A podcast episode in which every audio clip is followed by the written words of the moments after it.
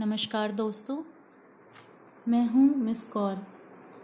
बढ़ते समय के साथ कोरोना के नंबर भी बढ़ रहे हैं और साथ ही साथ बढ़ रहे हैं लॉकडाउन के दिन।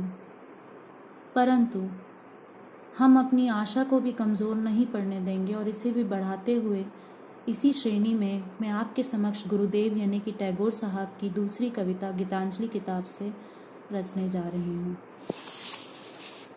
कविता इंग्लिश में इस प्रकार है when thou commandest me to sing it seems that my heart would break with pride and I look to thy face and tears come to my eyes All that is harsh and dissonant in my life melts into one sweet harmony, and my adoration spreads wings like a glad bird on its flight across the sea. I know thou takest pleasure in my singing, Know that only as a singer I come before thy presence.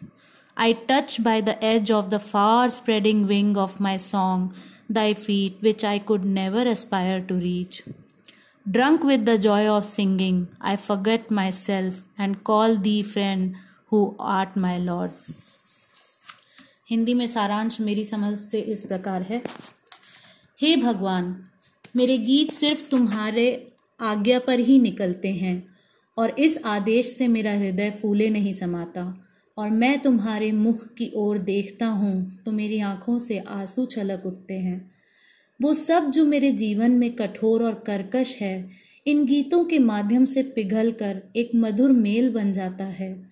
और मेरी तुम्हारे लिए श्रद्धा एक खुशनुमा पंछी के परों की तरह फैल कर समुद्र के इर्द गिर्द उड़ने में लग जाती है। मैं जानता हूँ कि तुम्हें मेरी गायकी में आनंद मिलता है। मुझे एहसास है कि तुम्हारे समक्ष मैं केवल एक गायक की हैसियत से प्रस्तुत होता हूँ। मैं अपने गीतों के परों से तुम्हारे चरणों की छोर तक पहुँचने का प्रयास करता हूँ, जो अन्यथा मैं सपनों में भी मुमकिन नहीं पाता।